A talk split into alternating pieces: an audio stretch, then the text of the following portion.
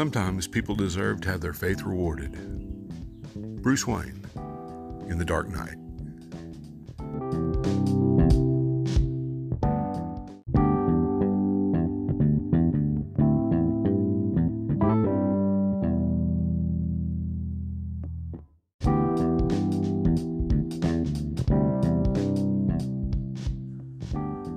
Welcome to Light in the Darkness, a podcast for seekers, skeptics, believers. In other words, pretty much everybody.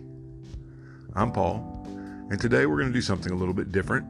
As we're going into the weekend, I want to talk about five Christian films that you absolutely should see. Now, if you didn't immediately click away when I said that last sentence, I appreciate it. I knew when I decided on the topic, it was one that many will simply pass over, biblical pun intended, because the phrase great Christian film has become about as much of an oxymoron as good Christian rock music. There just doesn't seem to be such a thing. I think, at least in part, the problem lies in the tribalization that we've experienced over the past two or three decades. In the 1950s and 60s, for example, Hollywood saw the biblical epic as a guaranteed hit in no small part because films like The Ten Commandments, Ben Hur, and The Greatest Story Ever Told were excellent movies that just happened to be based on stories from the Bible, which was and remains a treasure trove of great storytelling. It also doesn't have to be an obvious sword and sandal set in Jerusalem film to tell a spiritual story either. There have always been films with biblical themes just below the surface story for the observant viewer to see, from A Man for All Seasons to Brideshead Revisited. The Lord of the Rings is another excellent example. Tolkien incorporated many Christian themes in his masterpiece. The great thing about the film is that if you totally miss the Christian references, it doesn't matter. It's superb regardless. But for the overtly religious films of today, subtleties in short supply. Today's Christian films are, for the most part, little more than two hour, ham fisted sermons made under the assumption that Christians, and in particular that mysterious subculture known as evangelicals, will fork over their hard earned cash for any movie that has the word Jesus in it in a non blasphemous context. How else can you explain the poorly written book Left Behind being made not into one, but two film adaptations? And which was worse, the original Kirk Cameron version or the more recent Nicholas I Never Met a Role I Wouldn't Play Cage abomination? And don't get me started on the God is Not Dead franchise, which I think is currently up to number 27. God is not dead, but I personally don't feel so well.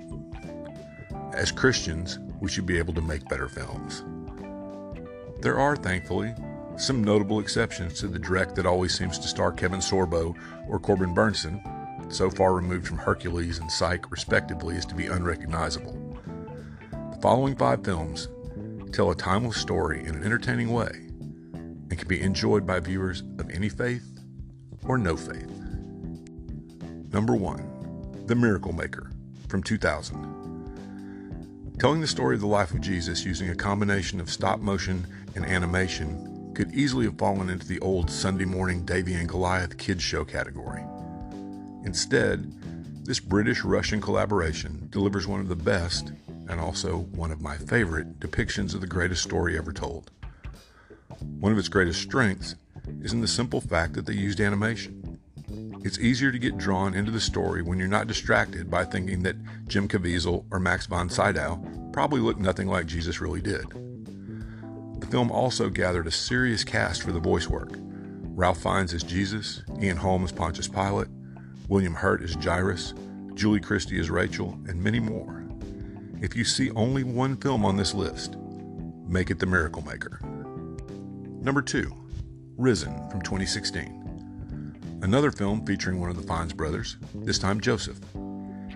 He plays Clavius, a fictional Roman centurion present at the crucifixion of Jesus, who is later tasked by Pontius Pilate to find Christ's supposedly stolen body following the resurrection. It's an interesting approach to the Easter story, showing it from the Roman point of view and presenting it almost as a detective mystery.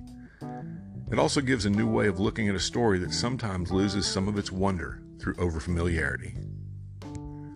Number 3 Under the Roman Sky from 2010. Ostensibly a biography of Pope Pius XII during the final years of World War II, this film goes well beyond that narrow focus, showing the struggle of Rome's Jewish population under the Nazi occupation of the city. It also addresses the slanderous myth that Pius XII was actually Hitler's pope, something that is so completely wrong I don't even want to get into it. The cast is mainly Italian, and thus will not be familiar to most American viewers.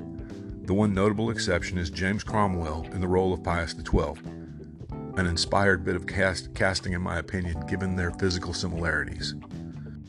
Number 4 Paul, Apostle of Christ, 2018. I'll admit that I went into this one wanting to like it, given that the Apostle and I share a first name, and I wasn't disappointed. It's a bit surprising, given that St. Paul wrote half the books in the New Testament, that there have not been more film biographies of him made.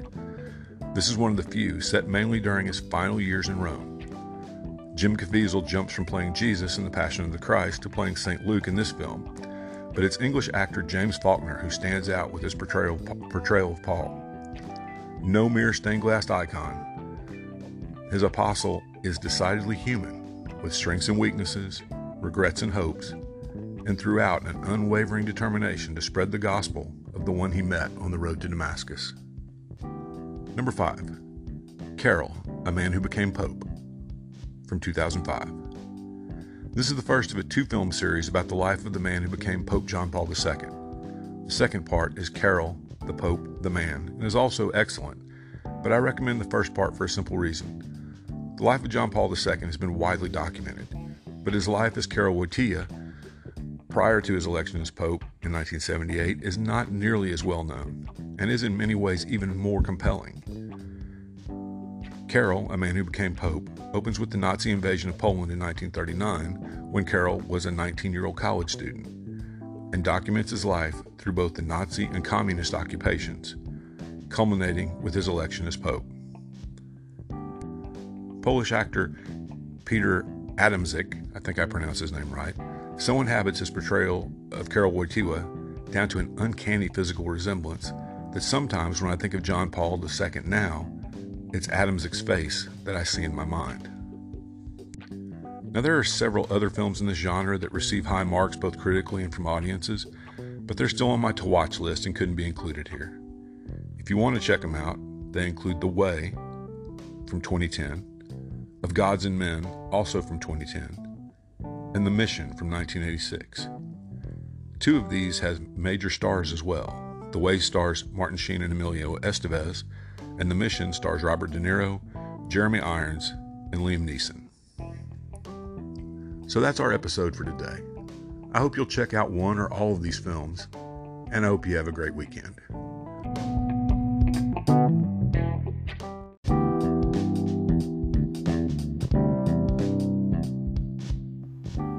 I hope you enjoyed today's episode and that you're finding this podcast both enlightening and entertaining. I also hope that you would consider supporting us by clicking on the Support This Podcast link.